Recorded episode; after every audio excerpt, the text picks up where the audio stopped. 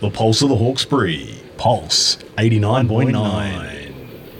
Good morning, Susan. Here we are on Pulse FM, and uh, I saw that you had that press release around the Headspace and that huge campaign you've been doing trying to get the government to fund it.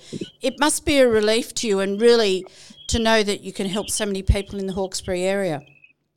Well, I think that Hawkesbury people who've fought for a headspace for so many years alongside me will be really pleased to know that the Liberals have caught up with Labor Party policy Yeah. and we will now have a headspace in the Hawkesbury. I announced the Labor commitment last week. It's great to see the Libs catching up. Yep. But what is disappointing is this could have been announced by them years ago. Yeah. We could have had a headspace in place any time in the last nine years. Mm. And I think there's a lot of lives that would have been different had that happened. So, how do you see this? Like with the Headspace, what was what were you campaigning with the government to get? So I've been calling on the government to provide a headspace to the Hawkesbury uh, from before I was elected. And what it is, it's a centre that has a no wrong door policy. Uh, it's one where you can, a young person can walk in.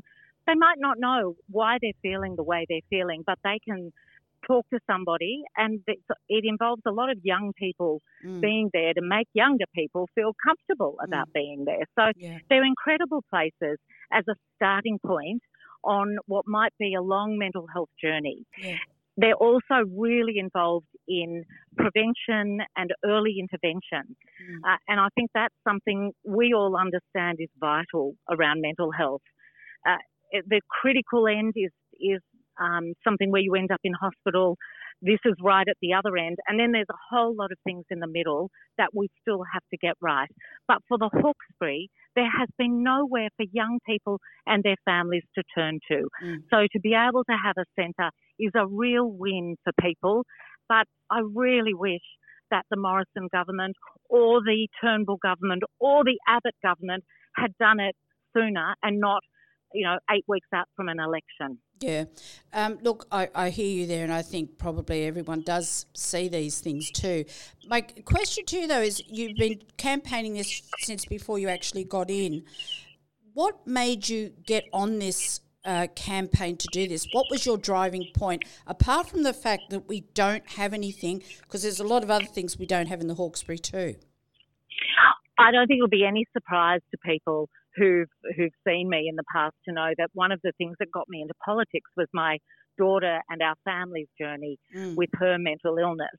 And and when we've talked about the things that could have been different in her life, Mm. we've recognised that her, she had no capacity to articulate what was going on in her head. Mm. You know, back in back 15 years ago, people didn't talk about mental mm. illness the way they do now. We didn't have kids didn't have a language, and mm. she knows that as young as 10, she could see things. She was different, Yeah. and and her, it's our very strong view as a family that to really raise awareness. She's Phoebe, my daughter Phoebe, has never been afraid to talk about this. Yeah. She's been involved in suicide prevention campaigns as someone who survived suicide attempts. Mm. So, so to be able to um, change it for other kids is really key uh, for her, Yeah. and it's also for me. You know, unless you've been through it, you're no one has any idea what families experience. No. And I look, I want to be really clear.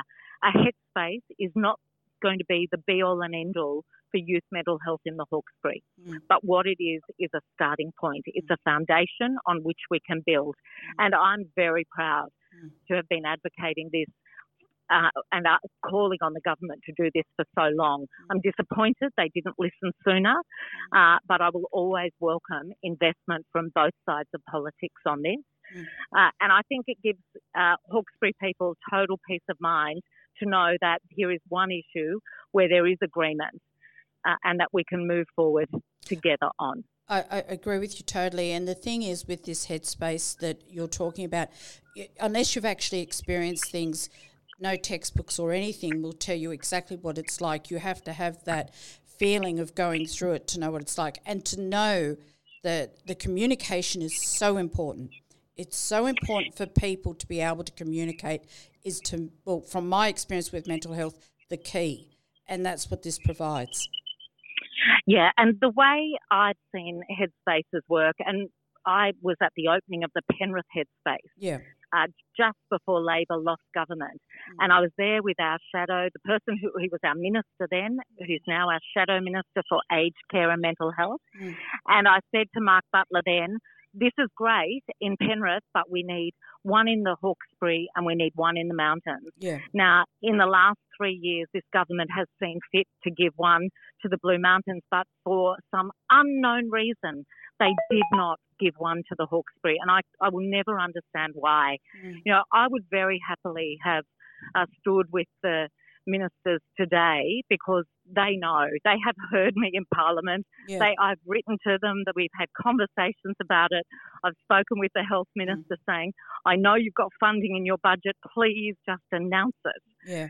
You know, announce it because by now we could have had it not just announced, we could have had it built, we could have had it started, Working. and it it could have been saving lives. Yeah especially with the last disaster that we've had go through, the amount of um, mental health that will come from this and secondary mental health that people that haven't even maybe been in the floods but have seen people that have been in it and are shocked, and children who don't actually understand these things, the comprehension is really, really hard, and hence why we need this.